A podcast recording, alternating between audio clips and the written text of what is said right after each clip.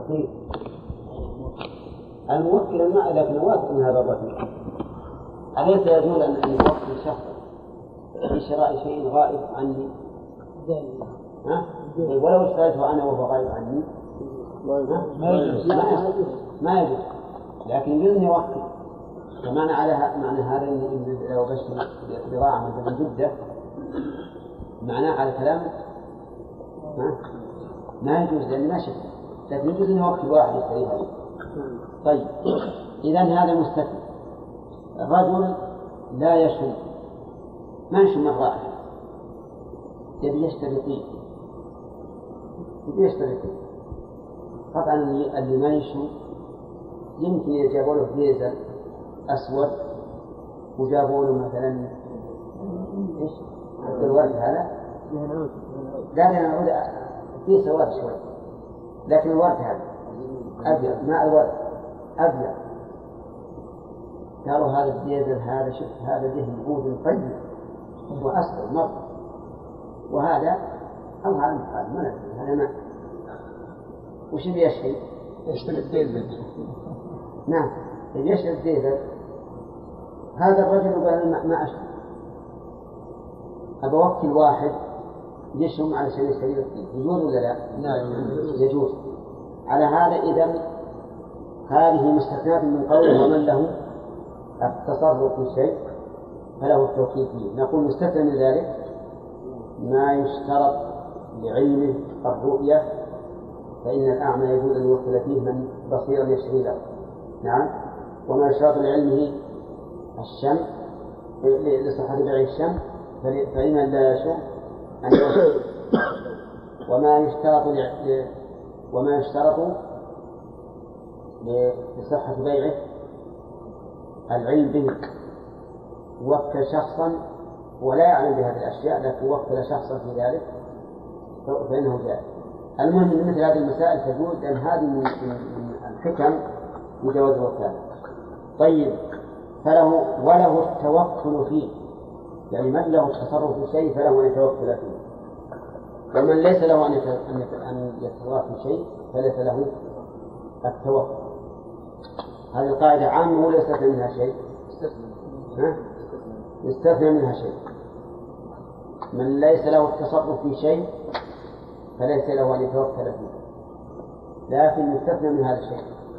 مثلا فقير وكل غنيا في قبض الزكاة له. الغني يجوز يأخذ الزكاة؟ لا لا. ها؟ لا. لكن لو وكله الفقير في قبض الزكاة له ها؟ يجوز. إذا هذا جاز أن يتصرف لغيره بالوكالة ولا يجوز أن يتصرف لنفسه. طيب امرأة يجوز أن تطلق نفسها؟ المرأة يجوز تطلق نفسها ولا لا؟ طيب. وكلها زوجها في طلاق نفسها يجوز. يجوز. طيب. يجوز. لماذا؟ لأن هذا بمعنى يتعلق بالزوج والزوج قد أذن فيه. بخلاف ما إذا طلقت في نفسه. فصارت القاعدة هذه يستثنى منها شيء. ثم قال المؤلف ويصح التوكيد نعم. التوكيل والتوكل؟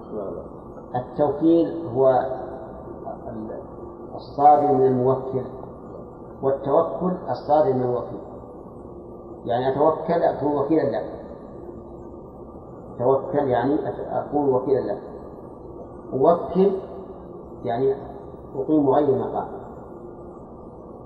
نعم.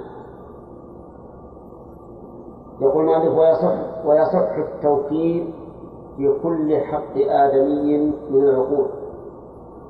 والفسوق والعتق والطلاق والرجعة وتملك الوضاح من حيث من الصيد والحشيش ونحوه للظهار. حقوق الآدميين تنقسم إلى قسمين. قسم يصح التوكيل فيه بل إلى ثلاثة أقسام. قسم يصح التوكيل فيه مطلقا. وقسم لا يصح مطلقا وقسم يصح عند العذر. قبال يصح عند العذر. القسم الذي يصح مطلقا يقول يصح التوكيل في كل حق آدمي من العقود سواء كانت العقود عقود تبرعات أو معاوضات أو أنكحة أو توثيقات أو غير ذلك. مثال عقود المعاوضات وكلتك تبيع لي شيئا؟ أو تشتري. قول. الدليل. أولا قلنا إن الأصل في العقود الحلم. فلا يطالبنا أحد بالدليل. لأن المانع هو الذي هو الذي عليه الدليل. وعلى هذا فنقول الدليل هو عدم الدليل. وش خلوه يستقبل هذا المحل. لا شيخ عليه فإذا قال لنا قائل ما هو الدليل على المنع؟ نقول الدليل عدم الدليل. أي عدم الدليل على المنع. إذا قال ما هو الدليل على الحل نقول الدليل عدم الدليل. لأن الأصل في العقول الحل طيب هذه العقول. قال والفسوق الفسوق كيف أوقفه الفسق الفسوق مثل الخل الخل فسخ للنكاح من الذي يوقف في الخل الزوج أو الزوجة؟ ها؟ الزوج طيب كيف ذلك يا طلال؟ أن يقول الزوج أنا موكلت على الطلاق طلب لا؟ يا شيخ هذا طلاق. الخلع. الخلع غير الطلاق. الخلع أنه يخلع الطلاق. يخلع الزوجة يعني؟ أي. لا.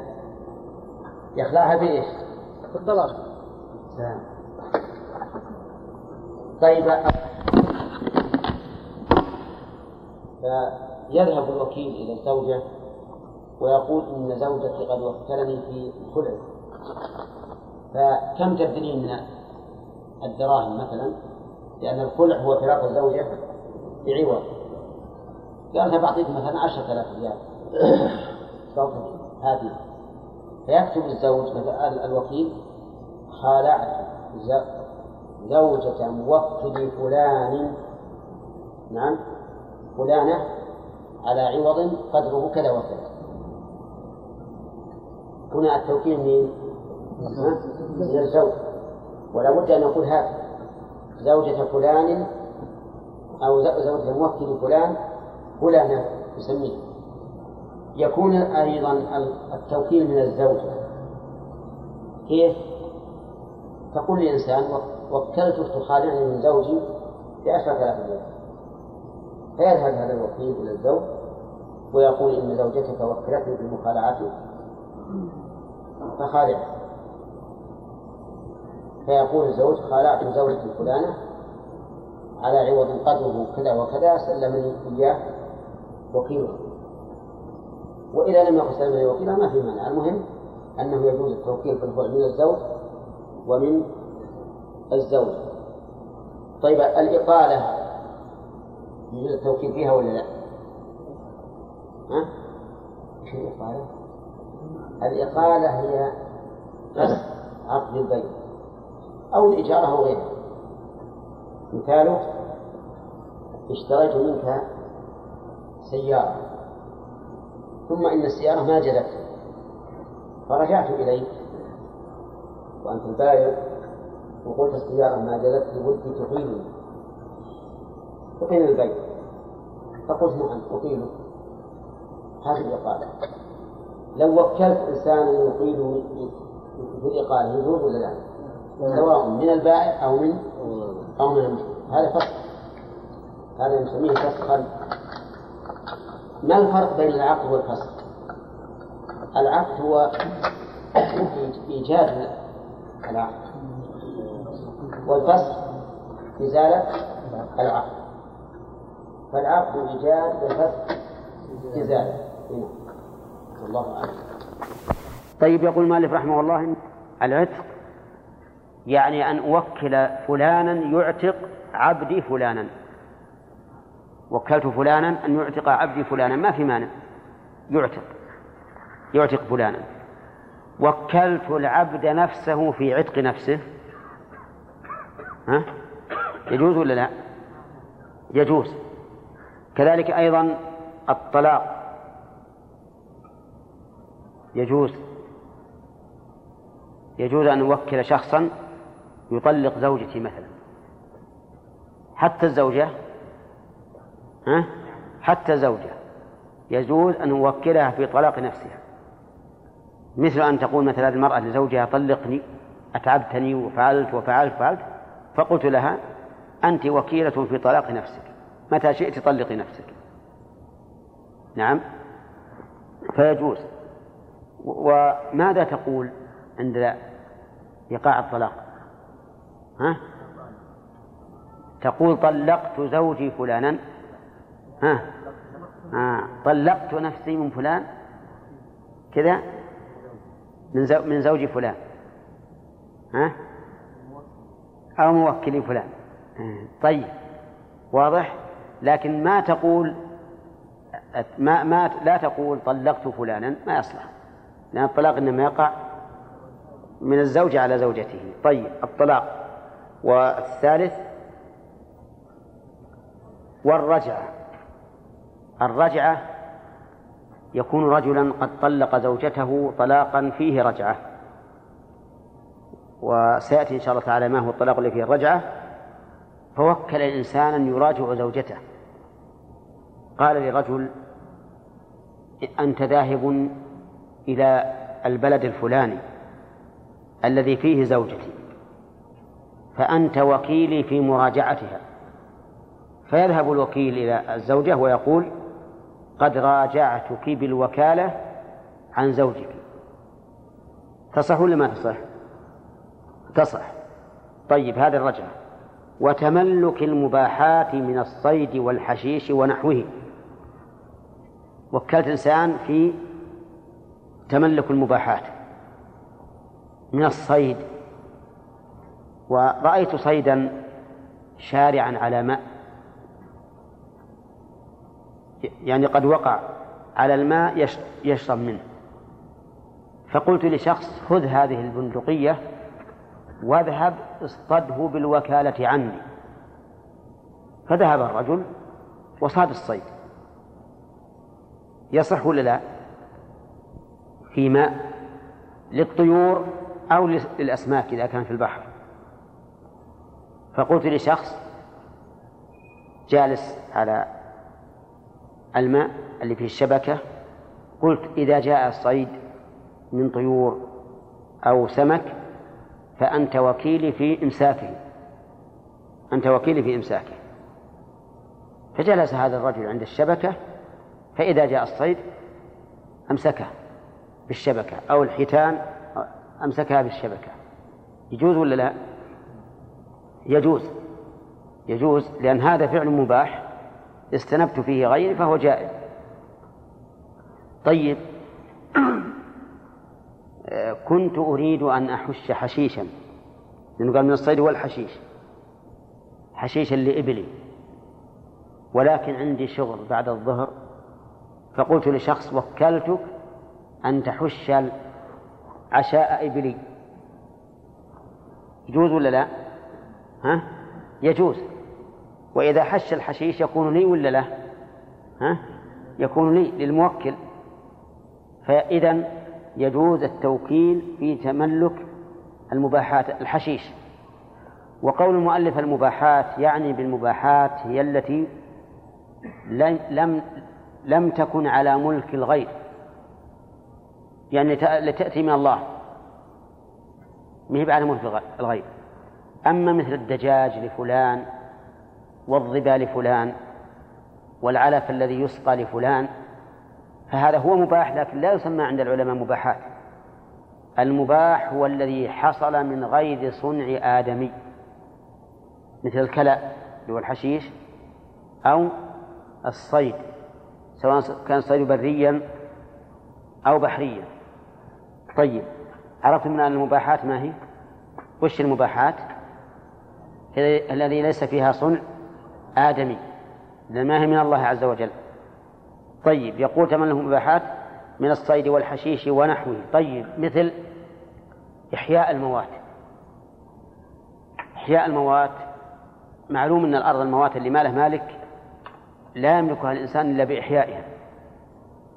فوكلت إنسانا يحييها عني يعني يضع عليها جدارا أو يسقيها يزرعها.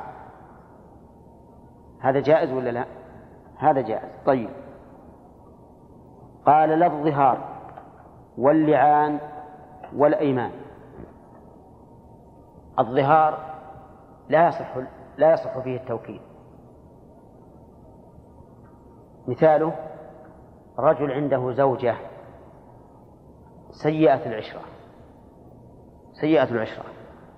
فقال لشخص آخر يا فلان جزاك الله خيرا هذه المرأة أتعبتني. وكلتك في أن تظاهر عني منها. تظاهر عني منها. الظهار أن يقول الرجل لزوجته أنت علي كظهر أمي. فقال الرجل الوكيل نعم. ثم ذهب إلى الزوجة فقال لها أنت على زوجك كظهر أمه. يصلح ولا ما يصلح؟ ها؟ ما يصلح. هذا لا يصلح لأن الظهار مما يتعلق بنفس الشخص كاليمين والقسم بين الزوجات وما أشبه ذلك. نعم؟ واضح ده؟ طيب. الظهار اللعان. اللعان أن توكل شخص يلعن شخص. ها؟ تقول يا فلان من فضلك رح يلعن فلان عنه. ها؟ يصلح ولا لا؟ ما يصلح؟ آه. ليس هذا المراد. المراد باللعان ما يكون بين الزوج وزوجته. وهي أيمان مؤكدة بشهادات. سببها قذف الزوج زوجته بالزنا. يعني إذا قال رجل لزوجته والعياذ بالله زنيت. هذا قذف بالزنا. يقال له الآن إما أن تأتي ببينة أو تقر المرأة بالزنا أو نجلدك ثمانين جلدة أو تلاعن. يخير بين أمور أربعة. يعني لابد من أحوال من واحدة من أحوال أربعة. إما أن يأتي ببينة بأنها زنت. فماذا نصنع يا بدر؟ ماذا نصنع؟ عجب على هذا السؤال. إيه؟ لا لا. إيه انتهينا من التخيير. ما أدري. ما أدري. أجب عن سؤال.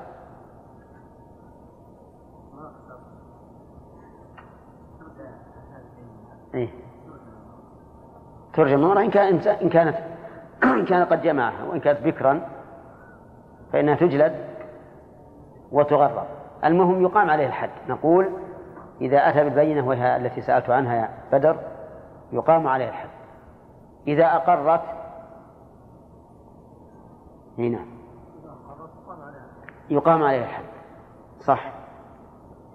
إذا لاعن سقط الحد عنها عنه وعنها إلا عنت. وعنها إلا عنت. إن أبى أن يلاعن ها؟ جلد ثمانين جلد حد القذف. المهم أن هذا الزوج قذف زوجته ولم يأتي ببينة ولم تقر الزوجة واختار اللعان. اختار اللعان. اللعان يقول أشهد بالله أن زوجتي فلانة قد زنت أربع مرات ويقول في الخامسة وأن لعنة الله عليه إن كان من من الكاذبين.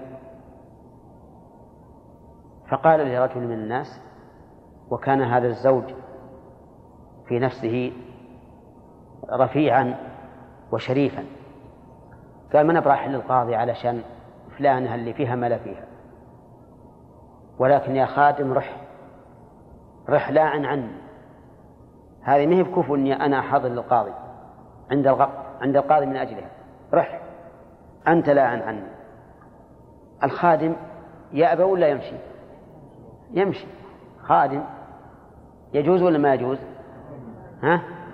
لا يجوز. لماذا؟ لأن اللعان يتعلق بالإنسان نفسه. الخادم بيقول وأن لعنة الله عليه إن كان من الكاذبين ما يقول هذا. والخادم أيضا ما قذف. فلا يجوز أن يوكل في اللعان. طيب المرأة؟ المرأة قالت لأبيها أنا أستحي أن أذهب إلى القاضي. وأنت وكيلي يا أبي في في الملاعنة عني. يجوز؟ ها؟ لا يجوز. ليش؟ لأن هذا يتعلق بالشخص نفسه. طيب. يهودي عليه جزية. أو نصراني عليه جزية. وكان موعد أخذ الجزية من النصارى في يوم الاثنين. وتعرفون كيف نأخذ الجزية منهم. ها؟ عن يد وهم صاغرون. فقال اليهودي لخادمه أو النصراني قال لخادمه اذهب. أعط المسلمين الجزية. أنا ما يمكن أذهب إليهم. اذهب أنت. فذهب الخادم وأعطى الجزية. يصح التوكيل ولا لا؟ ليش؟ هذا يتعلق بالإنسان نفسه. ولهذا إذا جاء بها لابد أن يسلمها عن يد يعني من يده. أو عن يد أي عن قوة منا عليه. وهو أيضا صاغر.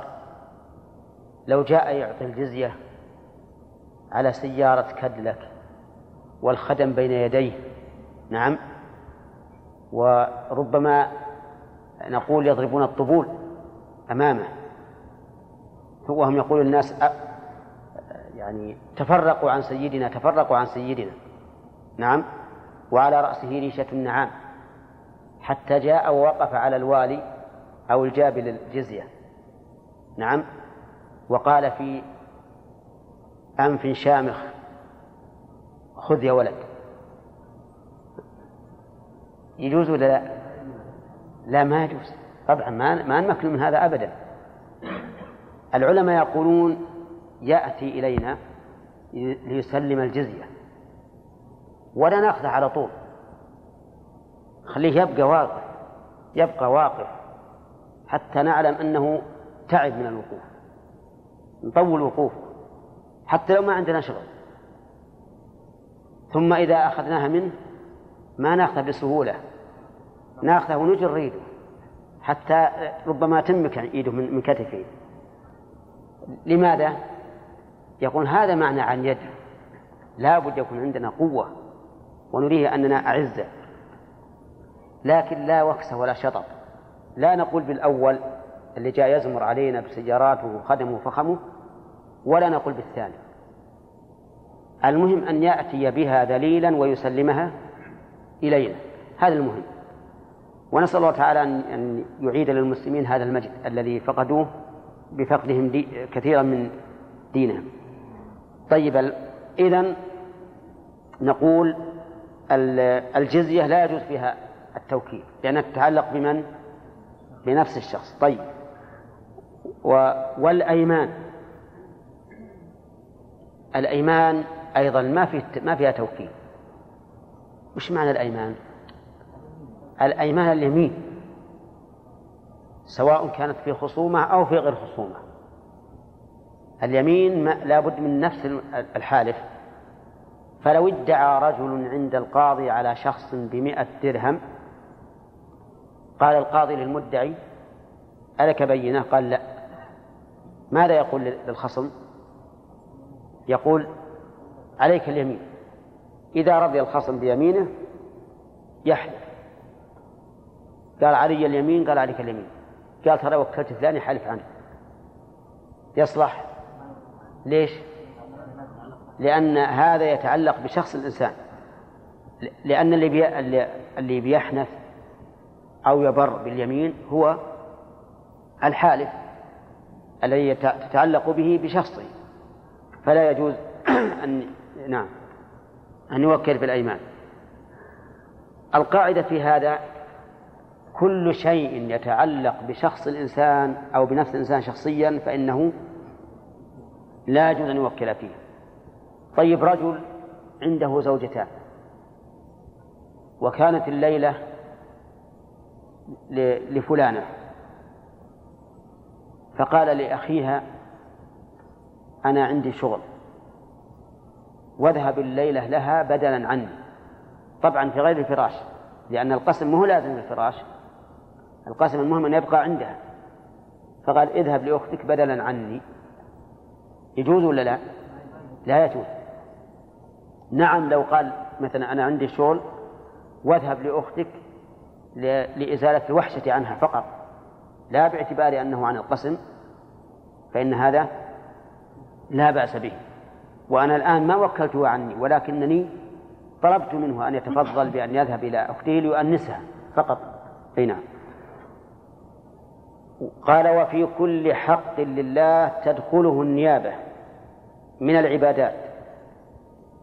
كل حق لله قيده المؤلف بقوله تدخله النيابة. أما في الأول فقال في كل حق آدمي. في كل حق آدمي. وقسم المؤلف حق الآدمي إلى قسمين. قسم تدخله النيابة وقسم لا تدخله. فما يتعلق بشخص الإنسان لا نيابة فيه ولا وكالة فيه. وما لا ففيه الوكالة. حق الله أيضا ينقسم لا إلى قسمين بل إلى ثلاثة أقسام. قسم تدخله النيابة مطلقا وقسم لا تدخله مطلقا وقسم تدخله بتفصيل. ولننظر. قال وفي كل حق لله تدخله النيابة من العبادات. فالضابط أن العبادات المالية تدخلها النيابة. كل العبادات المالية تدخلها النيابة. كتفريق زكاة وصدقة وكفارة. نعم؟ هذه كلها تدخلها النيابة. العبادات مالية تدخلها النيابة. تفريق زكاة. وكلت إنسانا أن يفرق الزكاة. جائز ولا لا؟ ها؟ جائز. جائز أن أن أن نوكله لتفريق الزكاة. لقبض الزكاة. ها؟ فقير وكل شخصا يقبض الزكاة له. ها؟ يجوز. كفارة. إنسان عليه كفارة يمين إطعام عشرة مساكين. نقول يجوز أن توكل من من يطعم عشرة مساكين. طيب. القاعدة إذا والضابط. صلوا على ركعتين. صلوا ركعتين قبل تجلسون. آه، جميع الحقوق المالية ها تدخلها النيابة. يعني جميع العبادات المالية تحق النيابة. طيب. العبادات البدنية لا تصح فيها الوكالة. العبادات البدنية لا تصح فيها الوكالة. مثل الصلاة والصيام والوضوء نعم والتيمم وما أشبهه هذه عبادة بدنية تتعلق ببدن الإنسان فلا يمكن أن تدخل النيابة. ليش أنتم يا حجاج؟ وش عندكم؟ ها؟ هذا عيب هذا. أقول كل عبادة بدنية لا تدخلها النيابة. شاء الله حجاج ستكون دائما أمامي.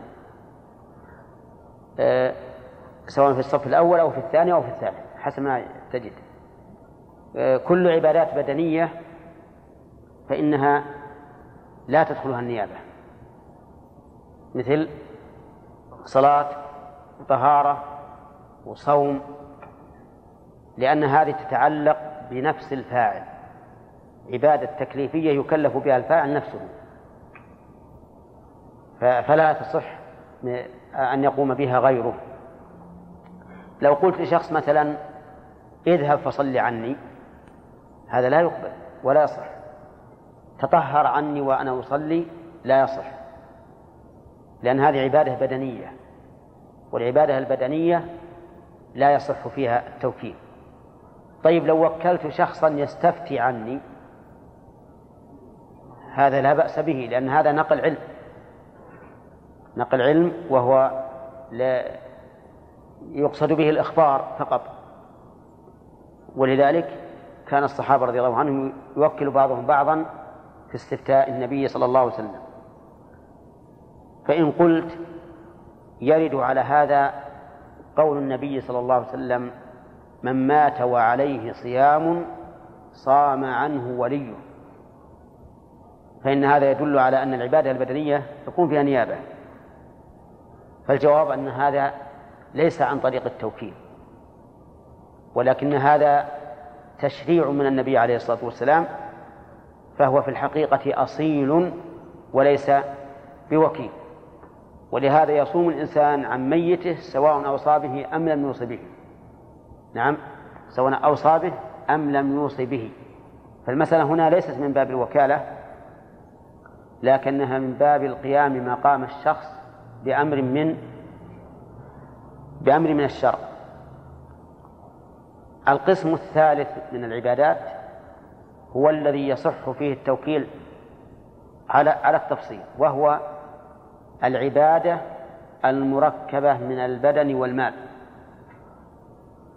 مثل الحج. الحج يجوز فيه التوكيل في الفرض للذي لا يستطيع أن يحج. يعني معناه أنه عاجز عن الحج عجزا مستمرا. عاجز عن الحج عجزا مستمرا. هذا يجوز أن يوكل في في فرض الحج. فإن كان غير عاجز فإنه لا يجوز أن يوكل. ولولا أن الحديث ورد بذلك ما أجزناه حتى في العاجز. الذي ورد محمد نور الحديث الوارد في هذا في جواز توكل الإنسان في الحج عن العاجز.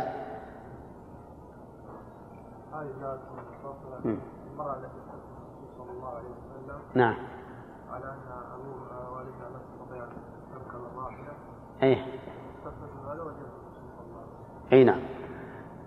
فصارت حقوق الله تنقسم إلى إلى ثلاثة أقسام.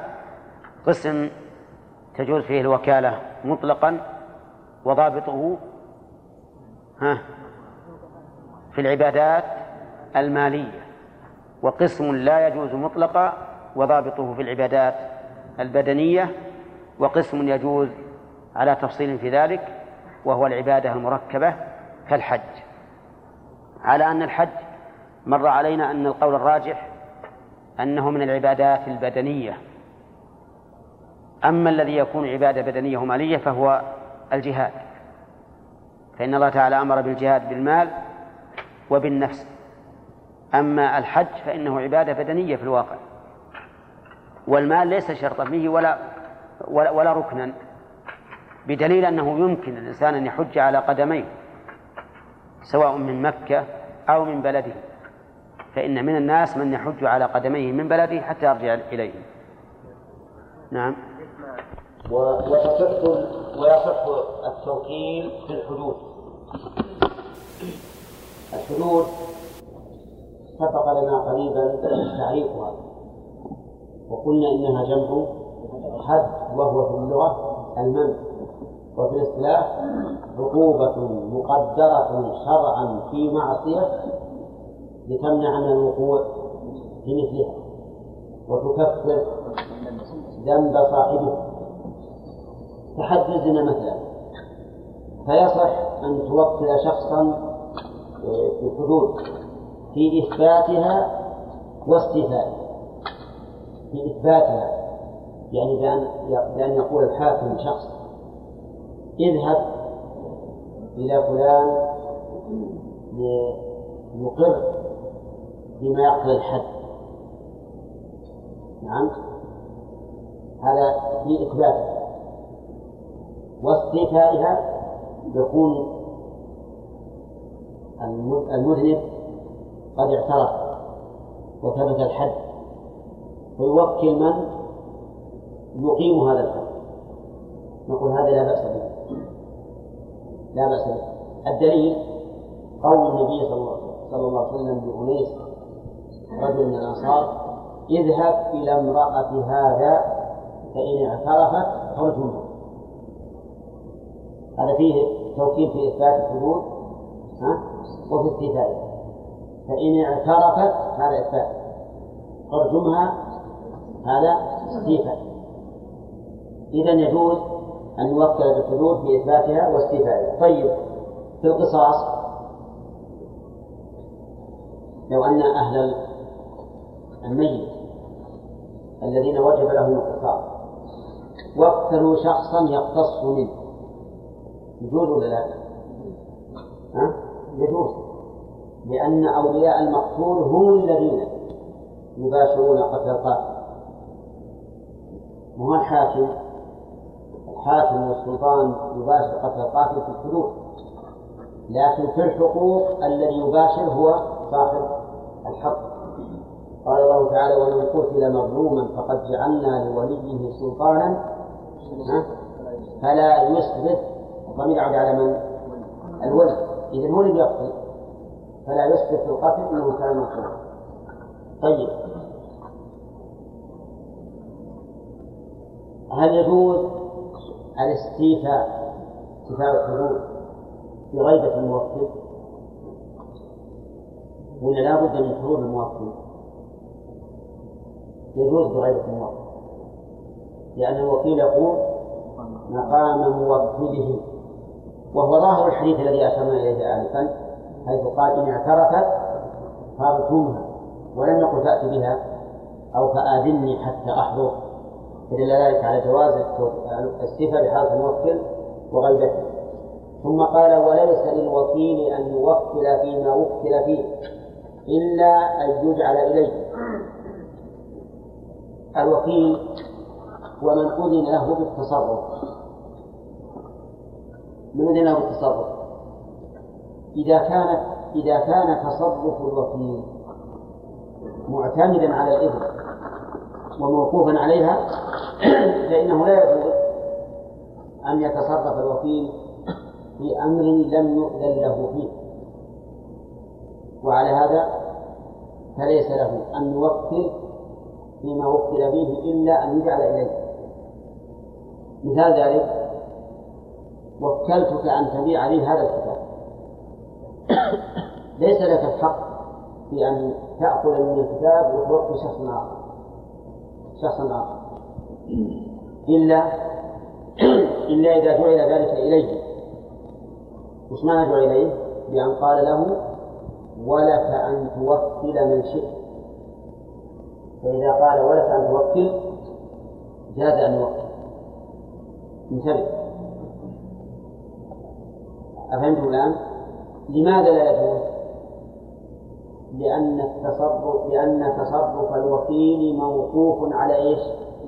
على الإذن فوجب أن يتقيد فيما أذن له فيه وأن لا يتعدى وأنا عندما أقول خذ بع هذا يعني ليس غيره يستثنى من ذلك إذا كان الشيء كثيرا يعجزه إذا كان شيء الشيء يعجز الوكيل فله أن يستعين بغيره في تنفيذه. مثل لو وكله في بيع هذه الأموال وقال لا تغب الشمس إلا وقد بعتها.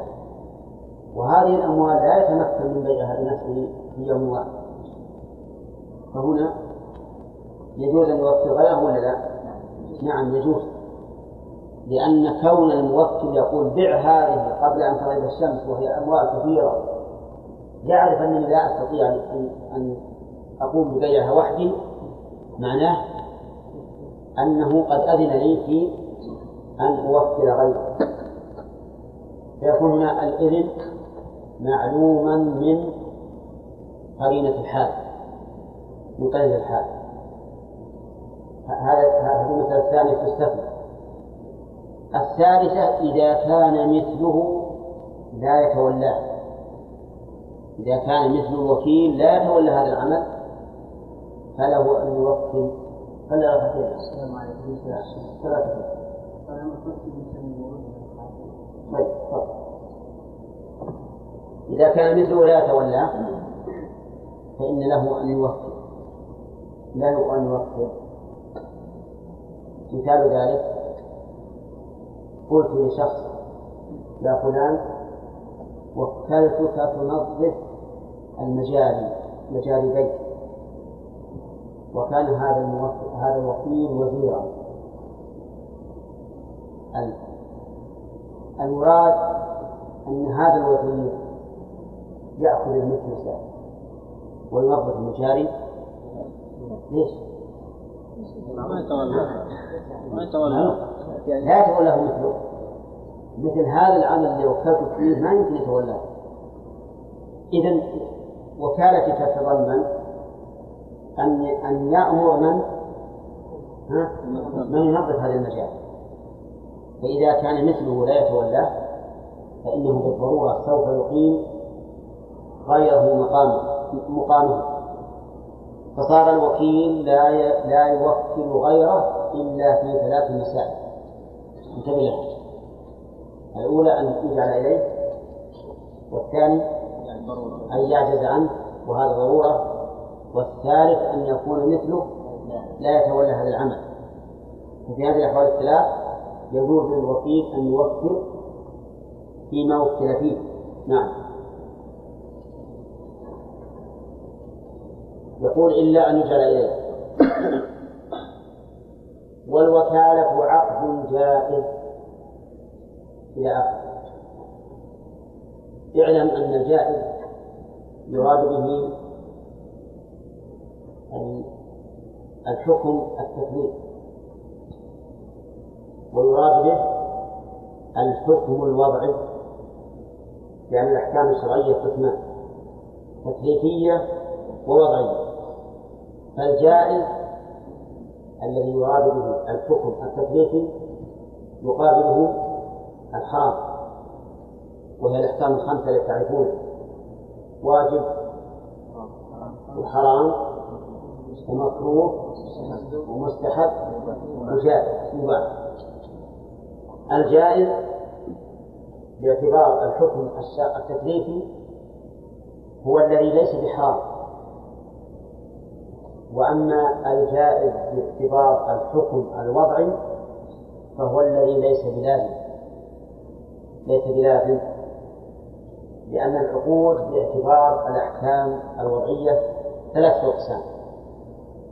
جائز من الطرفين ولازم من الطرفين وجائز من طرف لازم من طرف. عرفتم؟ طيب مثلا البيع. هل هو جائز ولا لازم؟ جائز. إن قلت جائز فهو خطأ. وإن قلت لازم فهو خطأ. وإن قلت بالتفصيل فهو خطأ. طيب. نقول جائز باعتبار الحكم التكليفي جائز باعتبار الحكم التكليفي يعني ليس بحرام وأحل الله البيع. لازم باعتبار الحكم الوضعي انتبه واضح؟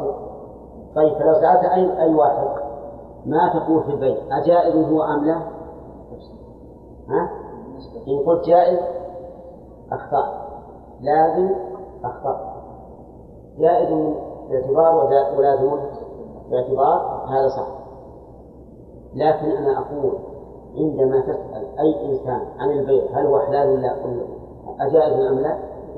سوف يتبادر إلى ذهنه أنه الحكم تكليفي إلا شرعية إلا شرعية. لكن هذا تكليفي وهذا وضع. هذا تكليفي وهذا وضع. طيب. قلت إن إن إن الوكالة حق جائز باعتبار الحكم التكليفي أو الوضعي ها؟ لا لا. الوضع. شو الفرق بين الوضع؟ لأن التكليفي سبق في أول فصحه بكل قول. تبتدئ الفرق ها؟ والوضع التكليف هو الذي يترتب عليه الثواب والعقاب. التكليفي هو الذي يترتب عليه الثواب والعقاب. والوضع وصف للعقد للعقد نفسه. هل هو من العقود اللازمة أو الجائزة أو ما أشبه ذلك؟ الشروط مثلا والموانع والأسباب كلها وضعية أحكام وضعية. فالأحكام التكليفية هي التي يثاب عليها الإنسان أو لا يثاب يعاقب أو لا يعاقب. فهي تعود إلى نفس العامل. أما هذه فتعود إلى نفس العقد فالوكالة مثلا باعتبار كون الإنسان مثابا عليها أو غير مثاب حكم تكليف جائزة بهذا الاعتبار فتكون الأحكام تكليفية باعتبار هل هي عقد لازم أو عقد زائد؟ هذا باعتبار الحكم الوضعي طيب. أقول آه، العقود باعتبار الحكم الوضعي تنقسم إلى ثلاثة أقسام من حيث الجواز وعدمه. جائز من الطرفين ولازم من الطرفين ولازم من أحدهما جائز من الآخر. فاللازم ما لا يمكن فسخه إلا برضا الآخر. ما لا يمكن فسخه إلا برضا الآخر. ما هذا؟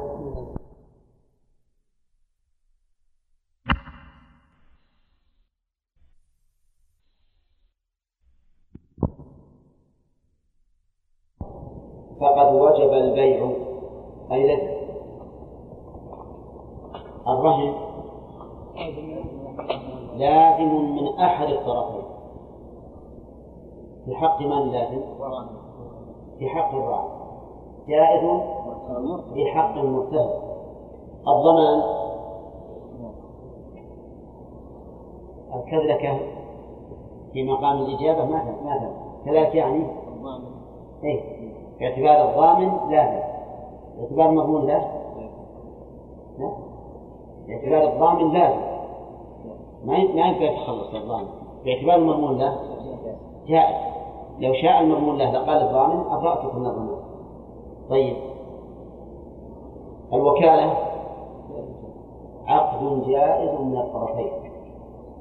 فيجوز للوكيل أن يفسخ الوكالة. فيذهب إلى الموكل ويقول والله أنا توكلت توكلت. نعم. يعني على هذا العقد لكن فسخت.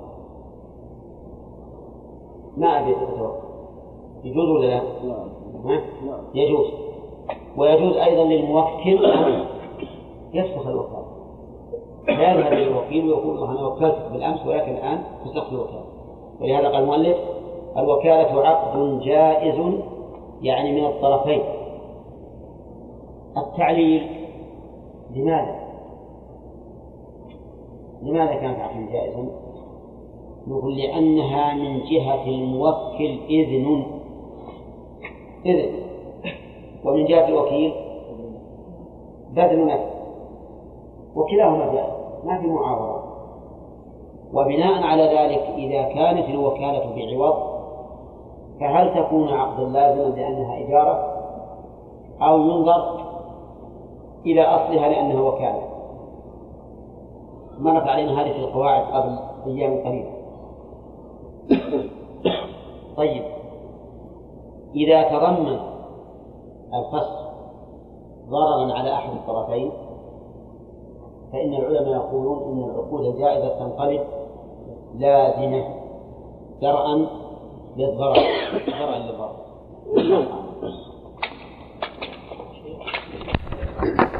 الأول قال تبطل بفسخ أحدهما.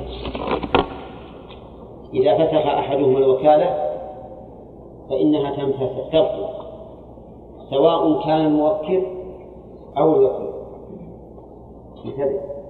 فإذا وكلتك أن تبيع سيارتي مثلا. ثم بعد يوم أو يومين فسخت الوكالة. قلت إني فسخت الوكالة. يجوز ولا لا؟ يجوز. وكذلك لو أن الوكيل رجع إلى الموكل في المثال الذي ذكرناه وقال أنا والله توكلت في بيع سيارتك ولكني هونت فسخت الوكالة. يجوز ولا لا؟ يجوز. وظاهر كلام المؤلف أنه جائز سواء تضمن ضررا على الآخر أو لم يتضمن. أم لا؟ أن الفسخ جائز سواء تضمن ضررا على الآخر أم لا. ولكن هناك قول آخر إنه إذا تضمن ضررا فإما أن نقول بعدم الجواب ونلزمه بإكمال العمل وإما أن نقول بالجواز مع ضمان الضرر. وهذا القول هو الصحيح. يعني نقول خالف لو كان عقد جائز لكن إذا تضمن ضررا فعليك ضمان هذا الضرر. مثال ذلك وكلت شخصا في أن يبيع سيارة في الموسم. فقال نعم أبيعها لك. ثم إنه بعد ذلك فسخ الوكالة. وجاء إلي وقال إني فسخت الوكالة. معناه أنه فوت عليه مش فوت الموسم. على المذهب تنفسخ الوكالة ولا على الشيء. ولكن الصحيح أنها تنفسخ وعليه ضمان إيش؟ الضرر النقص الذي حصل. يقال تباع اليوم وتقدر قيمتها في الموسم فيضمن النقص لأن النبي عليه الصلاة والسلام يقول لا ضرر ولا ضرار. وعمل هذا الرجل كالمضار لي نعم هذا غرني قبل الوكالة ولما ذهب وقت الموسم جاء النبي وقال والله قد فسخت وكالة من قبل طيب وقول المؤلف تنفسخ تبطل بفتح أحدهم. ظاهره سواء علم الوكيل أم لم يعلم. سواء علم الوكيل أم لم يعلم. فإذا وكلت هذا الرجل على أن يبيع بيتي ثم في اليوم الثاني أشهدت رجلين بأني فسخته. فسخت الوكالة ثم باع البيت في اليوم الثالث. ولم يعلم. على المذهب البيع؟ غير صحيح. لماذا؟ ما ما أنتم معي لأن وكلته يوم الأحد. وعزلته يوم الاثنين وباع يوم الثلاث وهو معه. المذهب أن البيع غير صحيح لأني فسخت وكالته قبل أن يبيع. فباع وهو لا يملك العقد عليه فلا يصح. انتبه. واضح هذا؟ طيب. القول الثاني أنه لا ينفسخ إلا بعد العلم. لا ينفسخ إلا بعد العلم. ليش؟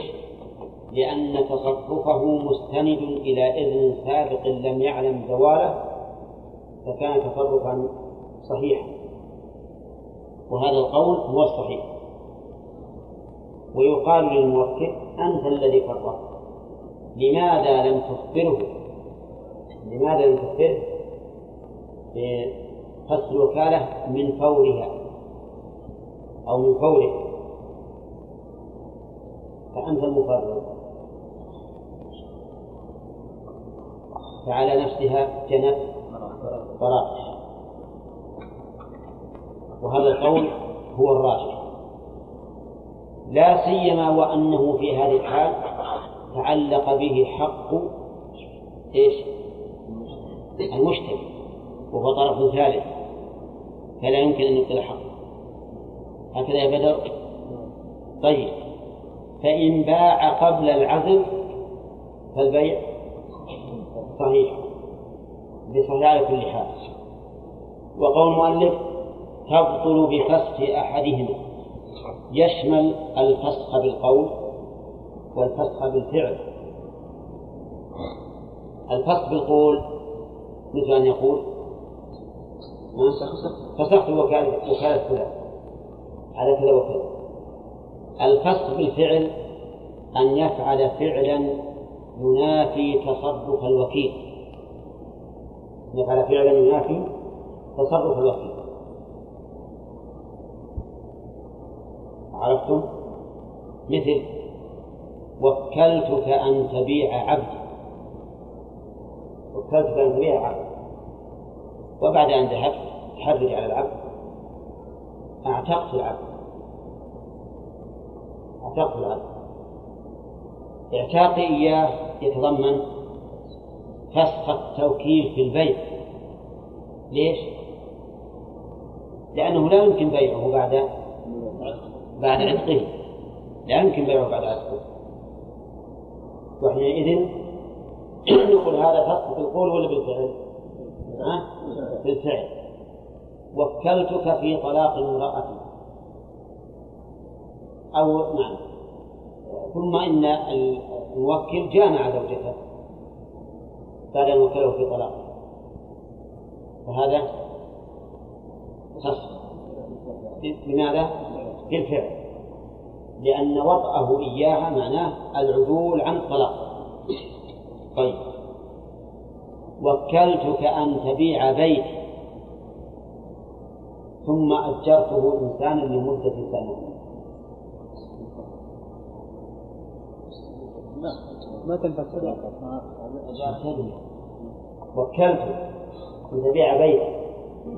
ثم أجرته سنة بعد ما وكلت على بيته ما تنفك ها؟ ما الوكالة بعد سنة نقول هذا لا ليس فسخا للوكالة لماذا؟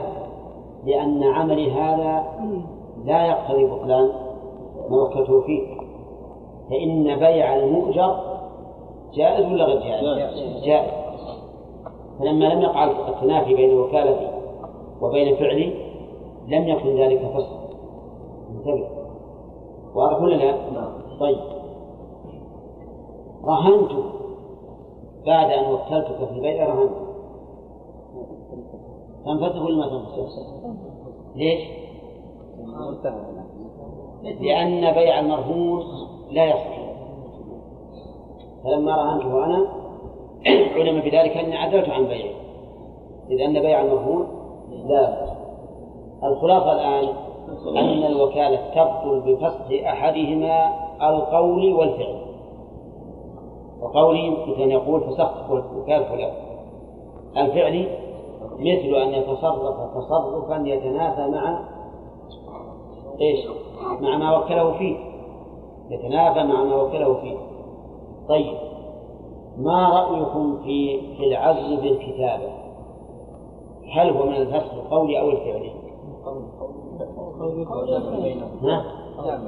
واحد كتب بسم الله الرحمن وقد وكلت فلانا في بيتي وإني فسخت هذه الوكالة وأرسلها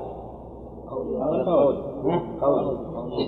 أي نعم هذه هذه قولي مؤدى بالفعل. هذا قولي مؤدى بالفعل وهو الكتاب طيب هذه فصل هذا الفصل. قال وموته وموته ليش؟ إذا مات الوكيل أو الموكل انفسخت الوكالة ولذلك فهد لأنه إن مات الموكل بطل تصرفه في ماله لأن المال ينتقل إلى من؟ إلى الورثة. وهم ما وكلوه وإن مات الوكيل فإن الموكل لم يوكل إلا إياه. ولا لا؟ ما تنتقل لورثته. وما وكلت هؤلاء. الموكل هذا الرجل. فتنفسخ إذن بموت الموكل وموت الوكيل. طيب لو أن الورثة ورثة الوكيل كان عندهم علم بأن مورثهم قد وكل في بيع هذا الشيء فباعوا بعد موته. فما حكم البيع؟ غير صحيح؟ ليش؟ لأن الوكالة بطلت بموت الوكيل. قال المؤلف وتبطل أيضا بعزل الوكيل. بعزل الوكيل. إيش معنى عزل الوكيل؟ يعني أن أني أعزله ما أقول فسخ الوكالة. أكتب إليه وأقول قد عزلتك. بهذا اللفظ. فإذا عزله انفسخت الوكالة. طيب. ونقول وعزل وعزل الموكل. ولا لا؟ ما يمكن أن الموكل لأن الموكل هو صاحب الحق الأصلي مثال هذا مثال. هذا الوكيل. هذا الوكيل يقول عزلت فلانا. يقول عزلت فلان ما يقول فسخت الوكالة. الثاني اختلاف له. اختلاف فلان معنى واحد. إيه. طيب. لكن لو عزلت الوكيل وعين قد عزلتك قال لا. خلاص انتهى يمكن ولا ما يمكن؟ لا إيه؟ أنا أنا قلت لهذا الرجل يا فلان وكلتك أن تبيع علي هذا الشيء ولكن عزلتك الآن. قال ابدا ولا أبطل. يمكن؟ ما يمكن. ما يمكن. لأن ما نعتبر رضاه كما أن الرجل لو قال لزوجته طلقتك؟ قالت لا لا قبول. يمكن ولا ما يمكن؟ ما يمكن. لأن هذا لا يشترط فيه رضا العاقد الآخر انتبه لا لا يشترط فيه رضا العاقد الآخر فنحن نقول ينعزل سواء رضي أم لم يرضى قال وبحجر إيش عندكم؟ السفيه ولا السفه؟ اللي أنا أحفظ سابقا وبحجر السفه يعني تبطل أيضا إذا حجر عليه حجر سفه على من؟ على الموكل أو على الوكيل وقول حجر السفه لم يقل حجر الصغر ليش؟ لا لأن الصغير الكبير ما يصغر. كبير لا يصغر. ولا لا؟ طيب. لكن الرشيد يمكن يسهو ولا لا؟ يمكن. يكون بالأول يحسن التصرف ثم بعد ذلك يصيبه آفة لا يحسن التصرف طيب حجر الجنون. يمكن ولا ما يمكن؟ يمكن. لكن الجنون نوعان مطبق وغير مطبق. فتبطل بالجنون المطبق يعني معناه الدائم. نسأل الله العافية. أما الذي يجن ساعة من النهار فهذا لا تنفسخ الوكالة في حقه إنما تنفسخ بالجنون المطلق فالحجر إما للصغر أو للجنون أو للسفة. السفة وارد على كل حال. ولا لا؟ الصغر غير وارد على كل حال. ليش؟ لا يمكن للكبير أن يصغر لكن أنا أقول يمكن للكبير أن يصغر يمكن عمره بالتبعية خمسين لكن الحقيقة ما في أربعين. لكن زوجنا السنين في التابعية صغر ولا ما؟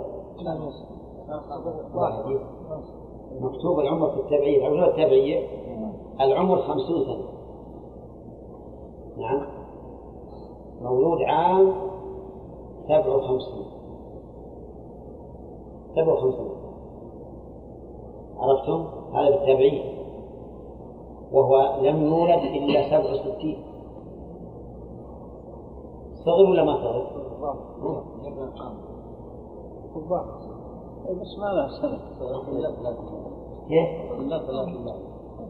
عجيب يا أخي جواب صعب. هل صغر ولا ما صغر؟ ما صغر نقول ما صغر لأن حقيقة عمره ليس هو المكتوب في التبعية حقيقة عمره ما أمضاه في الدنيا بعد ولادته إذا الصغير الحجر للصغر غير وارد أبدا. الحجر للجنون وارد ولا غير وارد؟ فيه التفصيل. إن كان مطبقا انفسخت وإن كان غير مطبق فإنها لا تنفسخ انتبهوا. فثلاثة أسباب للحجر تنقسم هذا التقسيم الثلاثي. سفه يمكن؟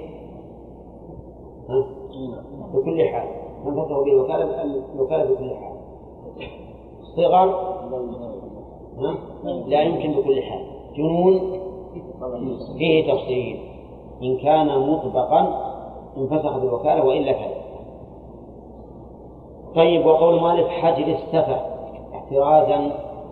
من الحجر لحظ الغير وهو حجر الفلس حجر الفلس. فإن الوكالة لا تنفسخ به إلا إذا كانت الوكالة في أعيان مال الموكل في أعيان مال الموكل فإنها تنفسخ إذا حجر على الموكل. مثل واضح ولا لغة؟ حجر الفلس وهو الحجر للفقر. لا تنفسخ به الوكالة. إلا إذا كانت الوكالة في أعيان ملك الموكل. وحجر على الموكل. فإنها تنفسخ الوكالة. طيب. واضح؟ مثال ذلك. وكلت شخصا أن يبيع سيارته. فافتقر الوكيل. افتقر وحجر عليه في ماله. تنفتح الوكالة ولا لا؟ لا تنفتح إذا الحجر على الوكيل لثلاث لا تنفتح الوكالة على كل حال. طيب. حجر على الموكل. حجر على الموكل. في تفصيل. إن كانت الوكالة في أعيان المال انفسخ الوكالة. إن كانت في ذمته لم تنفسخ طيب كيف؟ وكلتك أن تبيع سيارة. ثم حجر علي بثلاث. تنفسخ الوكالة ولا ما تنفسخ؟ تنفسخ ما يمكن تبيع سيارة الآن. لأني أنا شخصيا لا أتمكن من بيعها. ووكيلي فرع عنه. فإذا لم يتمكن الأصل لم يتمكن الفرع واضح جماعة؟ طيب. أما لو قلت وكلتك أن تشتري لي سيارة. أن تشتري لي سيارة. ثم حجر عليك. بفلس فإن الوكالة تنفع لأن هذا ليس تصرف في أعمالي ولكنه تصرف في ولكنه تصرف في ذمته. نعم. إذا الحجر نوعان. حجر لقصور المحجور عليه وهو المحجور عليه لحظه وحظر وحجر لحق الغيب. وهو الحجر لإيش؟ لفلس طيب. الحجر لأمر يعود إلى المحجور عليه؟ قلنا إنه ثلاث أشياء. حجر لفلس لسفة وحجر لصغر وحجر لجنون. الحجر للصغر غير واحد. للجنون في تفصيل إن كان مطبقا يصدق الوكالة وإلا فلا. الحجر للسفة يرد ولا ما يرد؟ يرد بكل حال. كل إنسان يمكن أن يكون سيء التصرف بعد أن كان رشيدا. هذا الأخير إذا وجد السفة بعد الرشد سواء من الوكيل أو من الموكل فإنها تنفصل طيب الحجر لفلس. إن كان المحجور عليه الوكيل أجيب. لم تنفسخ مطلقا وإن كان المحجور عليه الموكل ففيه تفصيل. إن كانت الوكالة في أعيان ماله انفسخت وإلا فلا. إيه؟ هذا خلاصة البحث. قال المؤلف رحمه الله ومن وكل في بيع أو شراء لم يبع ولم يشتري من نفسه. إذا وكل في بيع فإنه لا لا لا يبيع على نفسه وإذا وكل في شراء فإنه لا يشتري من نفسه لماذا؟ لأنني إذا وكلت أن تبيع لي هذا لو كنت أريد أن أبيعه عليك لقلت إيش؟ اشتري مني هذا بدل ما أقول بعوه أقول اشتري مني فكوني أقول وكلتك في بيعه يعني أنني لا أريد أن تشتريه أنت. لو كنت أريد أن تشتريه أنت لقلت ها اشتري مني هذا. واستغنيت عن الوكالة هذا تعليل. العلة الثانية أن بيع الإنسان على نفسه محل اتهام محل اتهام كيف محل اتهام؟ يعني لأن الإنسان إذا إذا أراد أن يشتري سلعه سوف لا يستقصي في طلب الزيادة. ولا لا؟ لأنه يحابي نفسه. فماذا قلت لك؟ بع هذه هذا الكتاب. بع هذا الكتاب. ما يجوز أنك أنك تشتريها. لعلتين العله الأولى أن أن مقتضى الوكالة ألا ألا ألا تشتريه. أنت لأني لو أردت أن تشتريه لقلت اشتري مني الكتاب؟ فكون وكالتك معناه لا أريد أن تشتريها أنت. أنت. هذه واحد. ثانيا أنك متهم في في محاباة نفسك بحيث لا تستقصي في طلب الزيادة. فربما هذا الذي وكلت في بيع الكتاب يحرج عليه عند الناس من يصوم قال واحد بعشرة قال الثاني ب 11 قال الثالث ب 12 نعم. قال هو ب 14 بس خلاص بعناه فقط نعم. وخيروا على بينما لو لو لو رد من الزبد ذولاك لكن يمكن يصل إلى إلى أكثر من ذلك. إلى 20 أو 30 أو ولا ولا هو هذا هذا وارد خصوصا إذا كان الإنسان ما الله عرفتم؟ كذلك لا يشتري من نفسه. يعني وكلتك أن تشتري لي كتابا. وكان هذا الكتاب عندك. فقيدت عليه. قيدت عليه بقيمته. نقول هذا لا يجوز للعلتين السابقتين. لو كنت أريد أن تبيع أنت علي لقلت بع علي كذا وكذا ما أقول اشتري ثانيا أنك متهم. ربما تقيد علي الشيء الذي لا يساوي عشرة. كم؟ عشرين. وأنا وش اللي؟ فإذا لا تبيع على نفسك إذا وكلتك في البيع ولا تشتري منها إذا وكلتك في الشراء. وظاهر كلام المؤلف أنه لا فرق بين أن يكون ذلك في المزاد العلني أو لا. ولا بين أن أزيد على الثمن في مسألة الشراء قصدي في مسألة البيع ولا أن أنقص منه في مسألة الشراء. انتبه أقول ظاهر كلام المؤلف أنه لا فرق بين أن يكون ذلك في المزاد العلني أو سرا ولا بين أن أزيد في مسألة البيع أو أنقص في مسألة الشراء. يعني مثلا إذا قلت بع هذا الشيء. وكانت قيمته عشرة فقيدته على نفسي بعشرين. يصح ولا لا؟ لا على كلام المؤلف لا. كلام المؤلف لا. طيب في المزاد العلني حركت عليه. من يسوق سين بعشرة.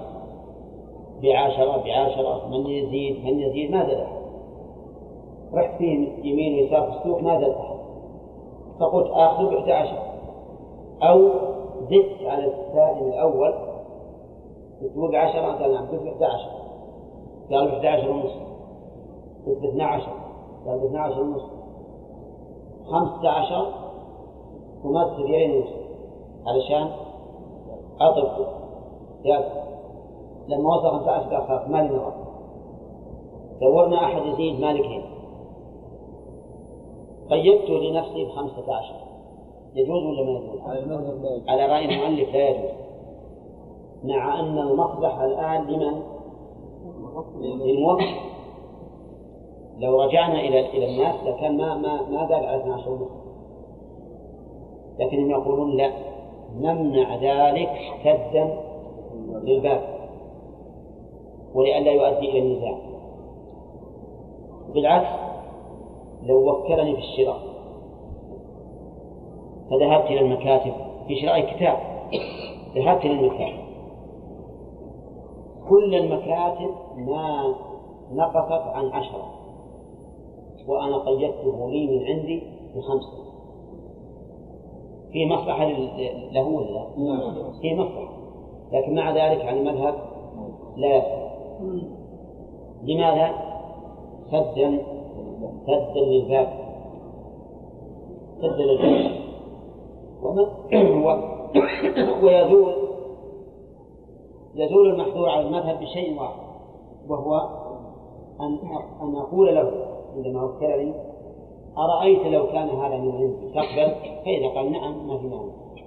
حينئذ يجوز أن أبيع عليه إذا وكلني في الشراء وأن أشتري منه إذا وكلني في البيع. ولا حرج في ذلك.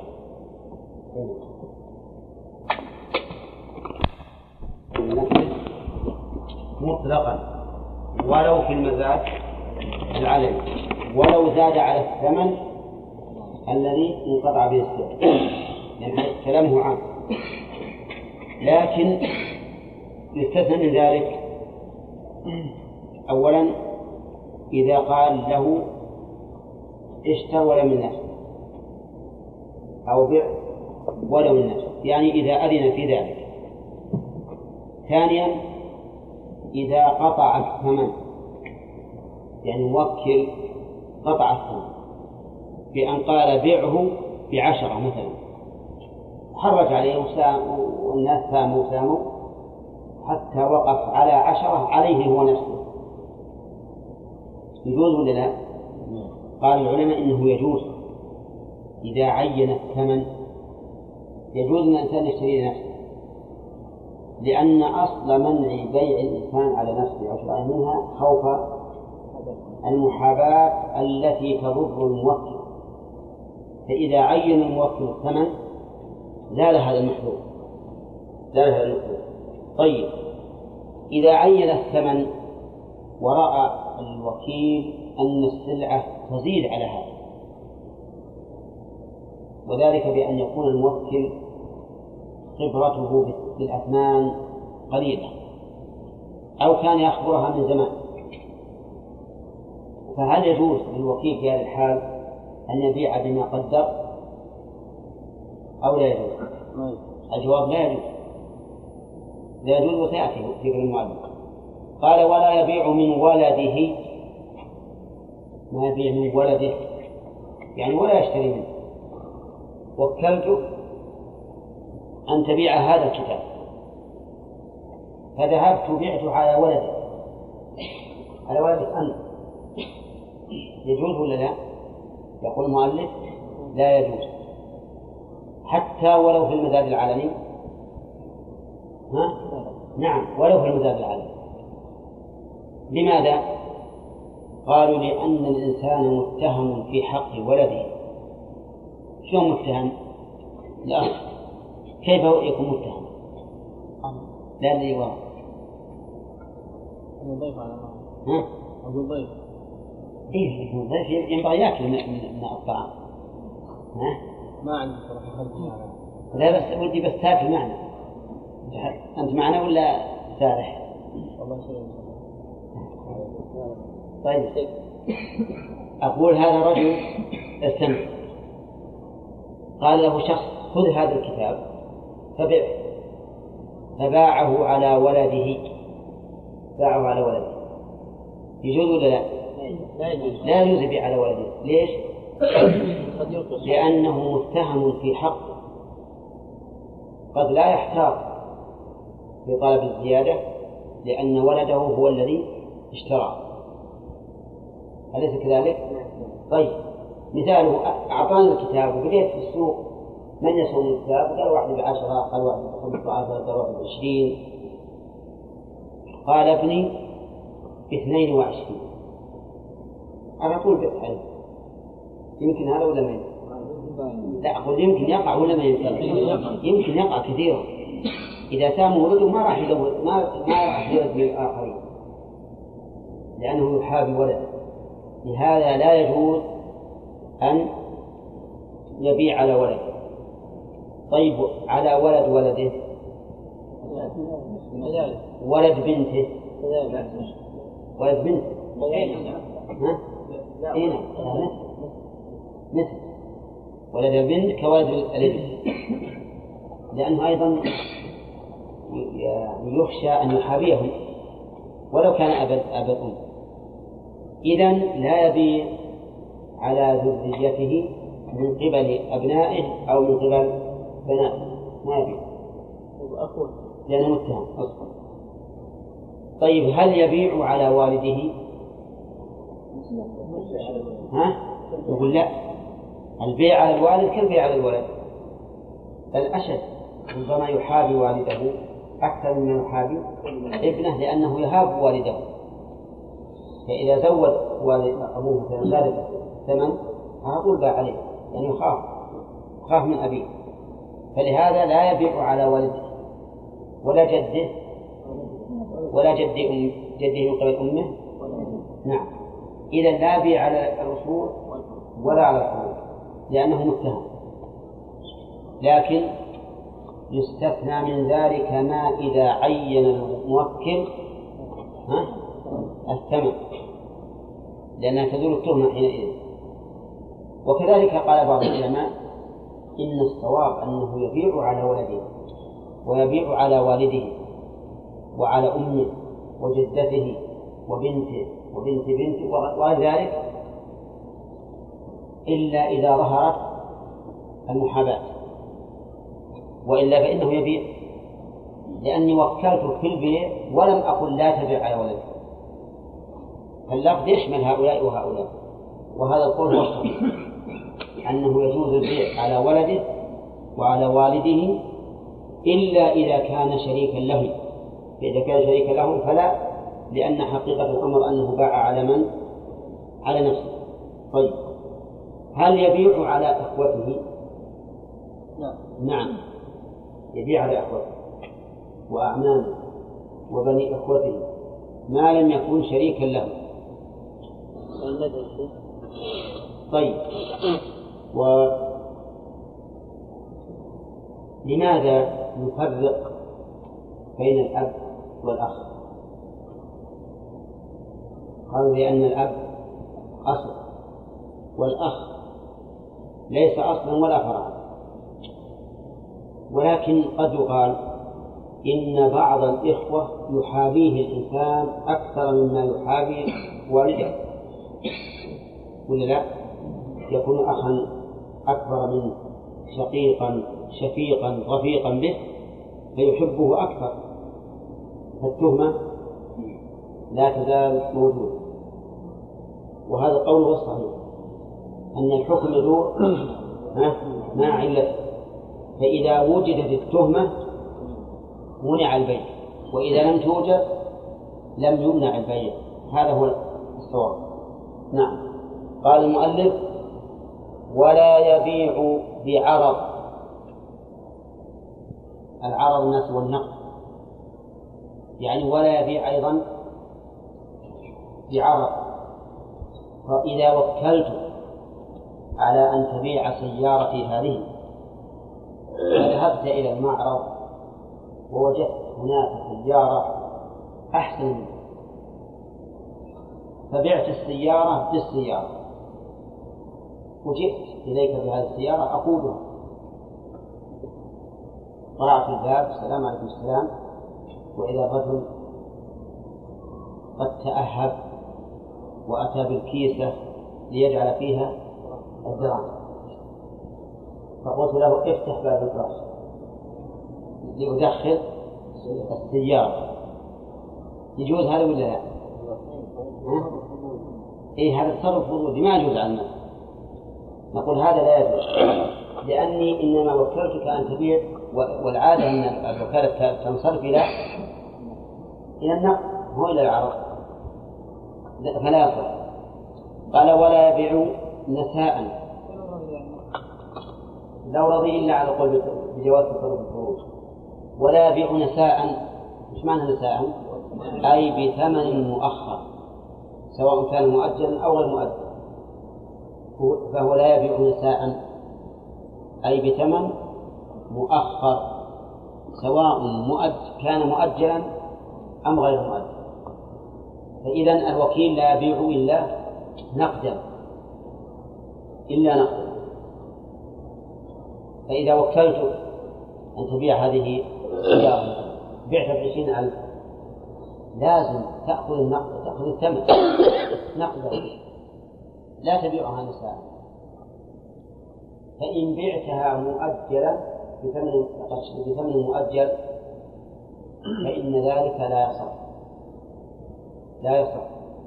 ولو كان الثمن المؤجل أكثر. فلو قلت بيعها بعشرة آلاف فذهبت إلى السوق وبعتها بخمسة عشر ألفا مؤجلة. صح البيع ولا لا؟ خمسة عشر ألف. أحد ما يجوز خمسة آلاف؟